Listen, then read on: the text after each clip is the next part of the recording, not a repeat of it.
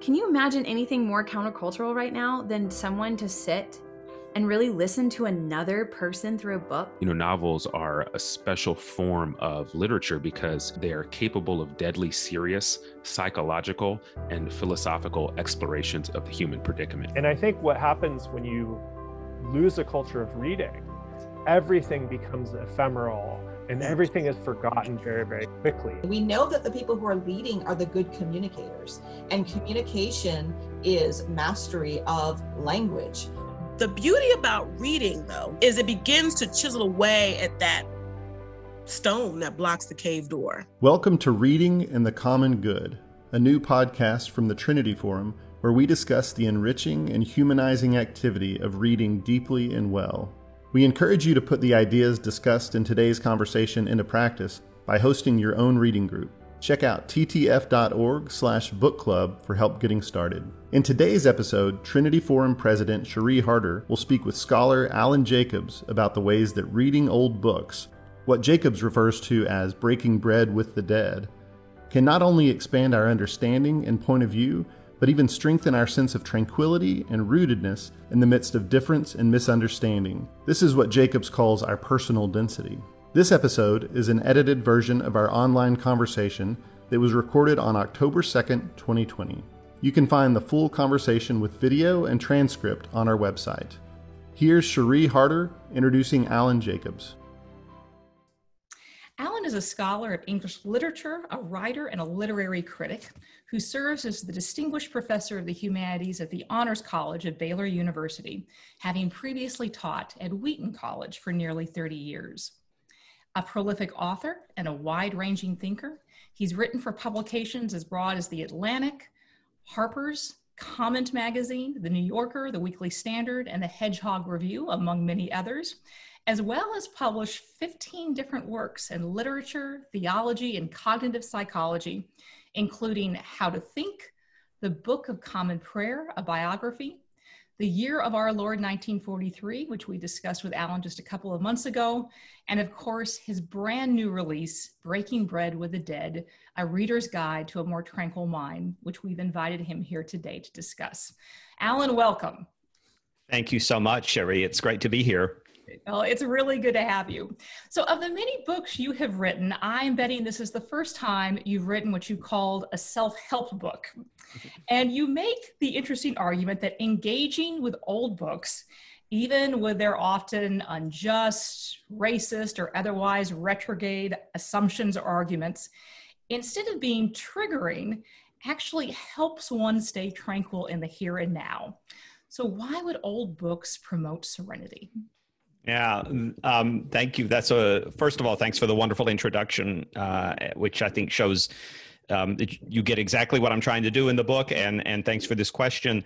I I think that. Um, First of all, I do want to say that I really am kind of serious when I call it a self help book. Uh, there are many, many different reasons why one might study the past, um, thousands. But I really am focusing on why it might help our uh, what I call our personal density to improve our, um, increase our temporal bandwidth. And the idea, uh, we can talk about those terms maybe a little later on, but the idea goes something like this. When you are engaged with the works of the past, you are dealing with difference. You are dealing with people whose whose whole world is different than yours. People with different experiences with a different outlook with different ideas. And but and you're doing so in an environment that you control. We all know how difficult it can be to try to maintain our patience. Um, we, we certainly don't have any shot at serenity. We're just trying to maintain our patience when we're dealing with people who we strongly disagree with. But when it's the voices from the past and we are visiting their world uh, and and we assume the posture of of visitors of guests then we can i think get a little bit of distance on our emotions. They're not going to talk back to us. They're not going to fight back. They're not going to do anything that will hurt us. If if the encounter ends up being a little too intense for us well we can just close the book and go away and then come back to it later on when when we've calmed down a little bit. It is it is uh, training in encountering difference but in a way that we have enough control over that it it doesn't have to agitate us and frustrate us. But maybe if we do that for a while, we can get a little better at dealing with our immediate neighbors as well. Well, let's talk a little bit about those terms and what you mm-hmm. mean by personal density and how it is mm-hmm. either formed or thickened. Yeah, so that that phrase comes from the American novelist Thomas Pynchon. And it's in one of his novels uh, called Gravity's Rainbow, which is an extraordinarily difficult novel. He uh, there's a character in Gravity's Rainbow. He's a German engineer uh, named Kurt Mondaugen, and he talks like a German engineer. Uh, and at one point, he says, uh, he, he, coins what he calls Mondaugen's law, and one of the con- conceits of of uh, Gravity's Rainbow is that everybody knows it, that it's all it's totally famous, even though, of course, Thomas Pynchon is just making it up. And um, and Mondaugen's law goes like this: personal density is proportionate to temporal bandwidth.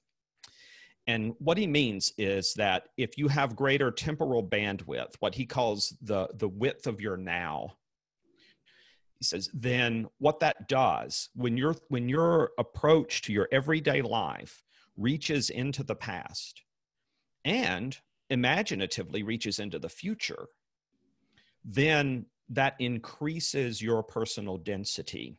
And and i think maybe one of the best ways to understand what he means by personal density is to think about what the apostle paul says when he warns christians against being blown about by every wind of doctrine and i think if you're on if you're on social media all the time if you are on the internet all the time then the the winds of doctrine as it were the winds that uh, of of uh, public opinion are blowing really really hard.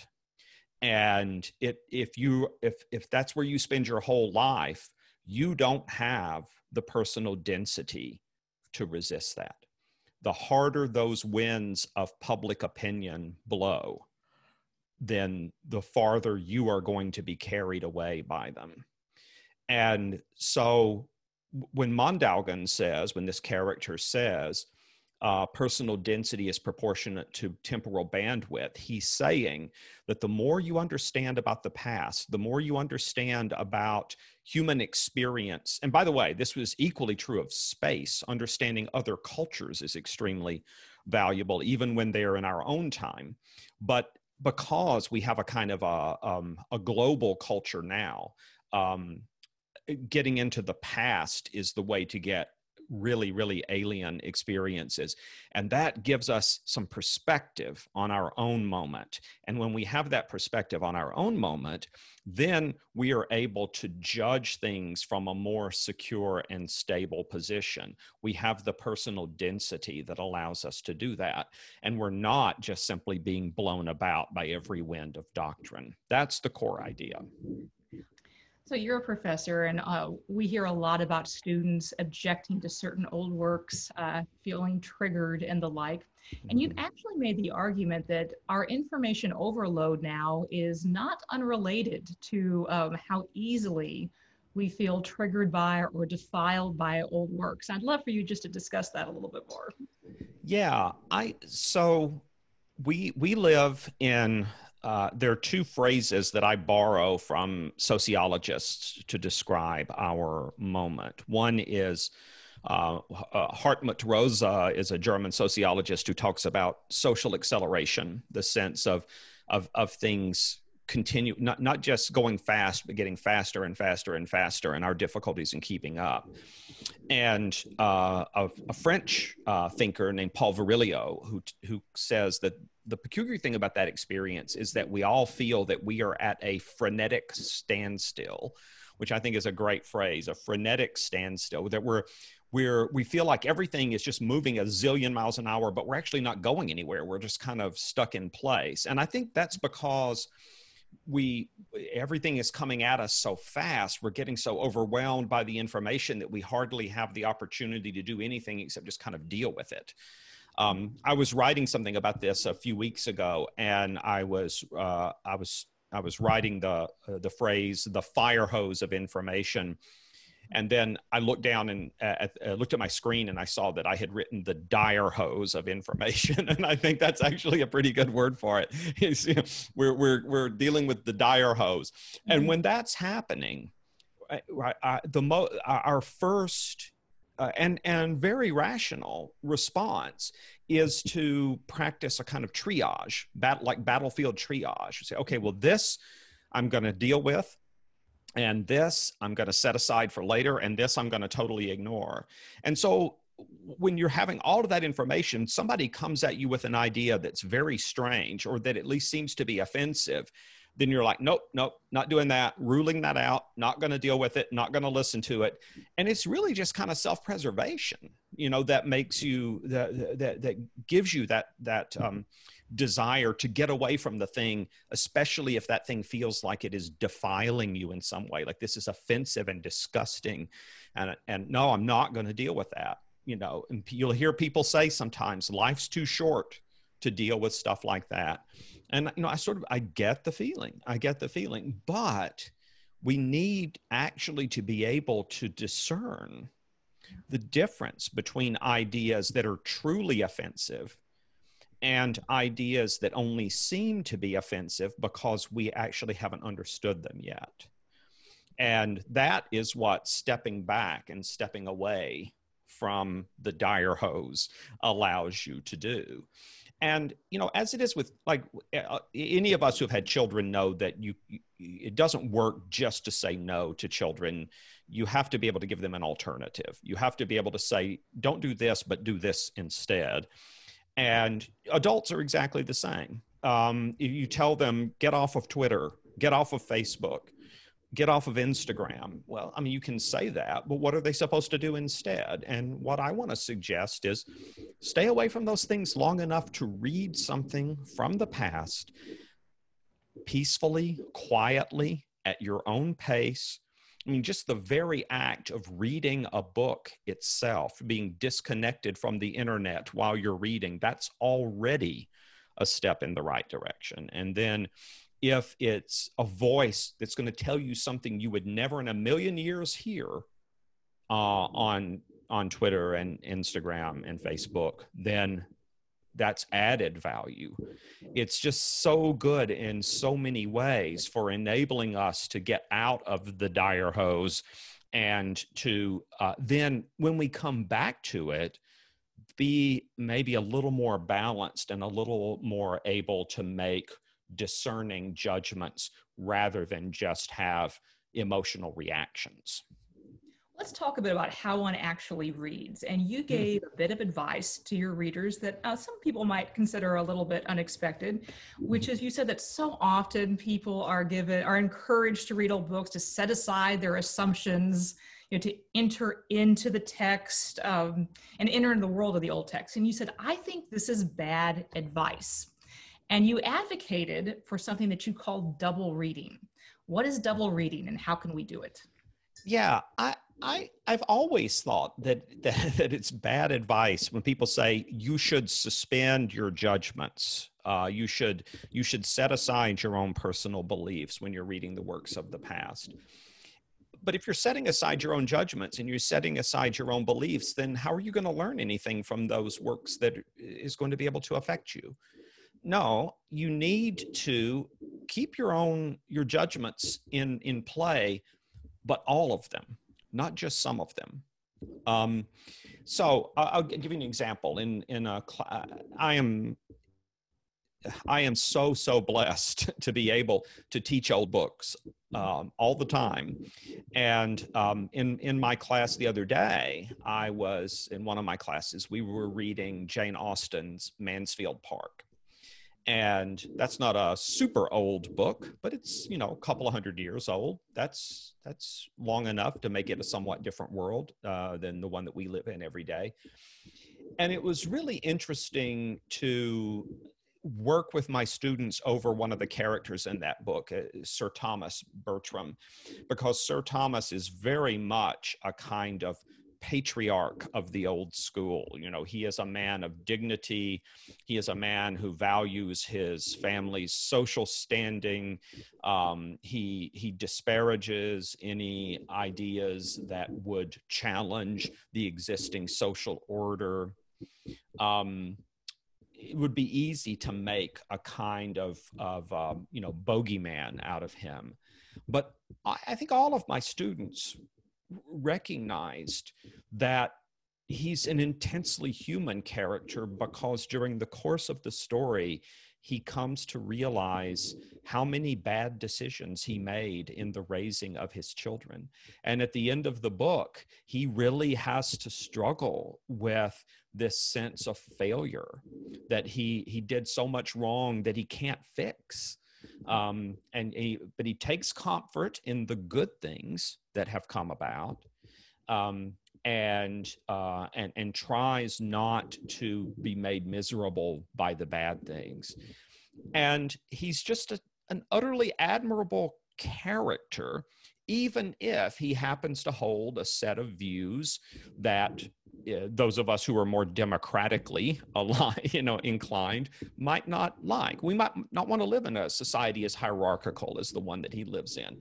And that's totally fine for us to think that the hierarchical structures of that society are not politically and socially ideal. But let's also not uh, set aside our ability to recognize how wonderful it is when a person is actually able to say, I messed up. I did not act wisely and I need to act more wisely in the future. How often do we even hear that, right? I mean, that's not the like it's not like the most common thing that we hear from anybody these days. Um, and that, by the way, I think is also a little bit related to social media in the sense that you put yourself out there as having a particular position. You know that a thousand people might retweet it, and and so then the inclination when you're challenged is to try to double down. Um, you know, and, and justify yourself and defend yourself. To see an example of a proud, dignified man who has to go back and sit in his room and think, I was foolish. I was unwise. That's a really powerful thing to see. And it's something that we can admire even if we don't share his politics. And so it's the the the idea is not suspend your beliefs, but keep all of your beliefs in play. If you are democratically inclined and you don't think that a society should be that hierarchical, keep that in play. But also keep in play your belief that it is good to acknowledge with humility your own sins and shortcomings. Mm-hmm. Um, and that way, you can have a really complex and nuanced understanding of the text that actually helps you to have a more complex and nuanced understanding of yourself. That's how I think it works, anyway. Before we go to questions from our viewers, I need to ask I mean, one of the things I've loved about your book is that it's clearly a work of intellectual hospitality, describing intellectual hospitality. Mm-hmm. You know, both the invitation to give our attention to voices from the past, uh, as well as the invitation to join in a conversation that began long before we did. But for um, for anyone now, we have an excess of not only legitimate claims upon our time and attention, but an excess of invitations, both from right. the ephemeral and from the substantive and worthy. And it can be very difficult to prioritize what we right. give our attention to. Uh, you've made this in many ways your life's work. How do you decide what invitations to accept first? What I have done over the years is to um, try to pay attention to my own patterns of behavior. And, and what I've gotten better and better at over the years is developing a kind of a sixth sense for what I need to listen to now and what I can set aside. Mm-hmm. And I just don't know that there's any way to do that except by learning from your own experience. So I think it's not enough just to read, but also to find a way to interact with what you read and record that in such a way that you can see your own history. Um, and again, I think that's a matter of personal density. I feel that having gotten out of the dire hose, uh, I am better able to make decisions that are meaningful and appropriate for me. Um, I've just got more time to think about what it is that I want to devote my attention to, and I'm not letting somebody else determine what I should uh, be giving my attention to. Great. So, our first question comes from viewer Michael Lundy, and Michael This sort of controlled time travel you advocate mm-hmm. echoes C.S. Lewis's admonition to read old books. I think mm-hmm. C.S. Lewis actually advocated reading at least one old book for every uh, new one. How does this help understand the nature and dangers of the ever narrowing nowness of today's radicalized political tone? Yeah, I think I think uh, if if I'm remembering rightly, Lewis said that the ideal ratio is three old books for every oh. uh, one new one. So he was he was very committed. There's a there's a passage in in one of one of his books where he says the most significant beliefs of a given period are not the things that they argue about. Hmm. It's the things that they don't argue about because everybody agrees. Um, that is the the the key. Uh, I was I was I was actually telling my students this the other day, and I said we have these incredibly intense political arguments, but we never have arguments about whether or not we should have an absolute monarchy. That's not that you know that just isn't on the table because there is just kind of this agreement that whatever kind of government that we have, some sort of representative democracy is what what we ought to have, and and that's we don't we don't have to argue about that because that at least we agree on. And I think the great thing about, or one of the many great things about going back in the past, is the ways in which it enables you to realize, among other things, how much we actually do have in common. There, there, we, we may think we have absolutely nothing in common, but that's because we're only aware of the things that we're arguing about, not the things that we take for granted. And so I, I think that in a strange sort of way, recognizing the the the the radically alien character of many thinkers of the past ought to enable us to have a little bit more charity towards our neighbors and to find some common ground, maybe not as much as we would like to have, but something on which we might be able to build or at least to have a conversation rather than a shouting match. There is a, a, this is a story that I've told I think in three different books because I, I love it so much. When when Machiavelli was exiled from Florence, he his political allies fell out of power and he lost his place and he had to go out and live in the countryside outside of Florence. And he talks about how he would go out into, you know, walk around in the fields, but then he would end up kind of gravitating down to a nearby village and there'd be a little you know tavern in the village and he would get into arguments with the agricultural workers so he's basically getting in these shouting matches with the local rednecks and then he says but then i would you know I, I, would embarrass myself. I would behave ridiculously. He says, then I would go home and I would take off my working clothes and I would put on my robes and I would go into my study and there I would encounter the great uh, thinkers and artists of the past, and they would receive me with hospitality and treat me as an equal. And he said, and this is what I was born to do. Born to do, you know, not arguing with the local drunkards down at the tavern. That wasn't getting him anywhere. But but it's interesting because he kind of says, I couldn't resist it. I can't resist getting into that sort of thing. And that was the equivalent. It's the 16th century you know uh, Tuscan countryside version of Twitter, right? where he's he's having these these fights, and, but then he finds no, there's real dignity and there's real communication to be had in exchanging thoughts with these people, and that I think is the really distinctive thing about old books as opposed to music or the visual arts or uh, especially old book, uh, old music and old art those are all wonderful, incredibly powerful things, and I would love to talk about them at more length. But I especially like the idea of the voices from the past and uh, the particular humanizing effect they can have upon us. So, Stephen Watts asks, what authors have most increased your personal density? I think um, the the most important writer for me uh, in my life has been W.H. Auden, and I have been enormously privileged to be able to uh, to study his work, to write about it, to edit. I've edited two of his books, um, critical editions of, of his books, and I've got another one that I'm beginning to work on now. And I think I think one of the reasons for that is that Auden was um, his his best critic, who is also his literary executor, Edward Mendelson, said Auden was the first major poet to be completely at home in the 20th century. He didn't spend his time longing to live in some other time in some other place, as T.S. Eliot had done, and as Ezra Pound had done, and as William Butler Yeats had done. He was he was a 20th century person, and he knew it, and he was at home but because he was at home in the 20th century, he felt free to draw on the wisdom of all the ages. And so his uh, just trying to understand his poetry and understanding what it was he was reading and where you know where these ideas came from and what he's drawing on that has been an education in itself.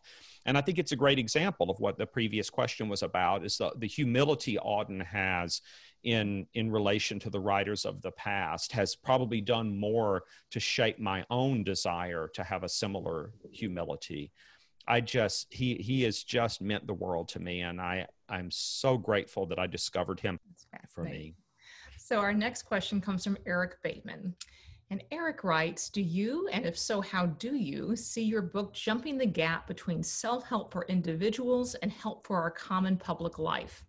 many of the issues around cancel culture, especially in the university, have to do with mm-hmm. questions of the public good. Is it okay for professors to ask victim, victims of abuse to read texts that might bring mm-hmm. up painful memories?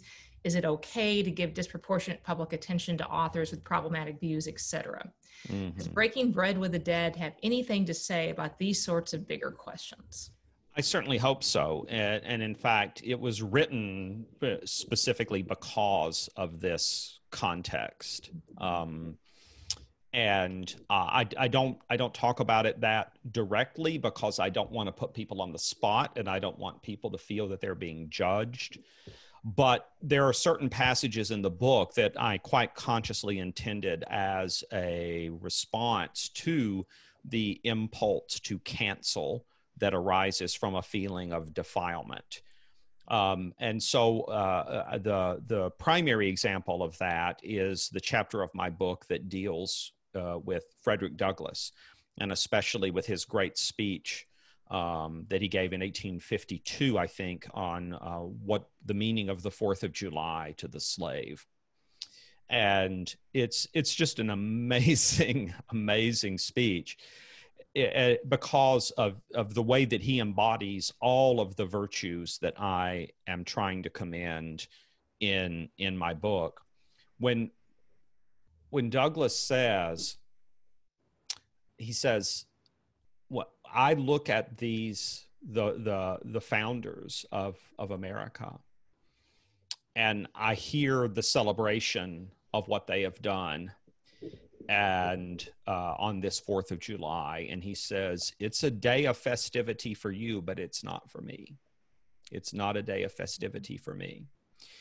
And it's not a day of festivity for him because the lack of courage on the part of the founders meant that he was born into slavery um, and meant that that his escape from slavery was very uncertain. And um, he he says I, I i can't rejoice on this day because while i have my freedom uh, many many millions of people with my color do not have theirs and but then he says but you know what i read the works of the founders and i listen to what they said and i realize as he puts it, they were great in their day and generation. They were truly great. Um, and, and that balance, right? They were great in so many ways, and yet they fell short in ways that have been catastrophic for people like me. I mean, you know, you could, you could, it would be so easy for Douglass to say, I have nothing good to say about these people. Um, and yet he sees them as people whose ideals were exactly the ideals that they should have had at a time when many people did not have those ideals. The problem is that they did not live up to them as fully as they needed to. And so the balance there between uh, acknowledging the validity and indeed the necessity of the ideals and also acknowledging the ways in which even the best people don't live up to their ideals. That is such a model of charitable engagement on the part of someone who could claim this sorry this is just too painful for me. This is just this just there's there's too much pain here. No he doesn't do that. He like looks it right in the eye and i wouldn't demand that anybody do that but i think he's a great example. And i think sometimes if people think and i've been in situations like this with students before where they have said i don't think i can read this book because this is really painful to me and you, you want to take that seriously. And sometimes i've said let's read something else. And sometimes i've said okay don't read these parts of the book but read the rest of it. And sometimes we've come to an agreement that they're going to read it even though it's painful and we're going to talk through it. I think in that kind of situation especially in a university setting or any sort of teaching setting everything literally everything depends on whether there is a relationship of trust between the student and the teacher. Mm-hmm. You can get students to read almost anything if they know that you care about them and that you wish them well and that you want to do everything you can to secure their well-being. If that's if they know that about you, then then they'll go with you into some difficult places. Um, and it won't always be easy but it's usually really rewarding for for all of us if we have that that mutual trust. That's great. So our next question comes from chris baca who asks a little bit about the perhaps contrarian nature of a self-help book that instead of talking about mindfulness in the moment looks to the past. And chris asked mm-hmm. do you see the notion of expanding one's temporal bandwidth as being at odds with some of the current notions about living in the present? And if so, why? Yeah, I think I think that a lot of people who talk about living in the present think that they are endorsing mindfulness, but they're actually misunderstanding the concept of mindfulness and they're misunderstanding the concept of living in the present, right? That the the um if what you are doing is uh, cultivating a kind of silent, meditative um, embrace of the world around you, then you are getting yourself out of the dire hose, right? If you're if you are if if instead you're you're texting and you're receiving text and you're and you're doom scrolling is another word that people use uh, these days and you're continually engaged in that you're actually not in the moment. You're not in the moment. You're you're not present. You're actually always waiting for the next thing waiting for the next thing right? And genuine mindfulness is uh, is nothing like that. And genuinely being in the present is nothing like that. There is um, there's a sermon I think about this uh, uh, so often. It's a sermon that Rowan Williams gave about 20 years ago, uh, where he talks about prayer as being like bird watching. That if you're a bird watcher, you know that you might sit there all day and nothing will happen, right? You'll never see any of the birds that you came to see. Nothing will happen. And, and, you have these long, long periods in which you know that nothing will happen. And he said, but in those in those periods, what you do, if you're a, an expert bird watcher, is you keep your mind, and I love this phrase. He says both slack and attentive that is, your mind is kind of quiet, it's not tense, it's not working things over, but it's still attentive so that when something does come within your field of vision, you will recognize it. And he says that he thinks that's what prayer is like. Being in the presence of God is like this. He says you you might have a long, long period in which you're waiting on God and nothing is happening. But then that moment comes and and and God is present. Uh, and your mind needs to be slack but also attentive to be ready for that when it happens. That I think is real really being in the moment. And that is really being present. But that is a discipline that is very difficult to achieve. It's something that I'm certainly not very good at. But in a paradoxical sort of way, breaking bread with the dead is something that helps me to that. That is, the, the habits I learn of patience and forbearance and reflectiveness and um, not just going with immediate responses or instinctive responses, but having more considered responses, taking setting something aside for a while to think about it, then coming back to it. All of these things are slowing me down and they're giving me more patience. And that is actually all really, really good training for prayerfulness, meditativeness, uh, being genuinely in the moment. So, in a strange sort of way, if you want to be truly present, then it's really good to prepare for that by spending a lot of time in the past. That's great. Many years ago, I wrote a book um, that I called a Theology of Reading. And in that book, I talked about thinking of books as our neighbors, as temporary neighbors, and um, and to read them uh, with Jesus's great twofold commandment in mind that the the the summary of the law is to love the Lord your God with all your heart, with all your mind, with all your strength, and to love your neighbor as yourself. And loving your neighbor in books is easier than loving the neighbor who is actually right next door and maybe is a little obnoxious in more ways than one. But I would really encourage you to think of treating books as your neighbors and encountering them as practice for loving your more immediate neighbors. If you think of it as a kind of a training in charity, then encountering old books can be even more enriching to you. Alan, thanks so much for joining us today. Thank you so much for inviting me. Thank you for joining us for this episode of Reading and the Common Good, a podcast from the Trinity Forum. And don't forget to check out ttf.org slash book club to find everything you need to start your own reading group.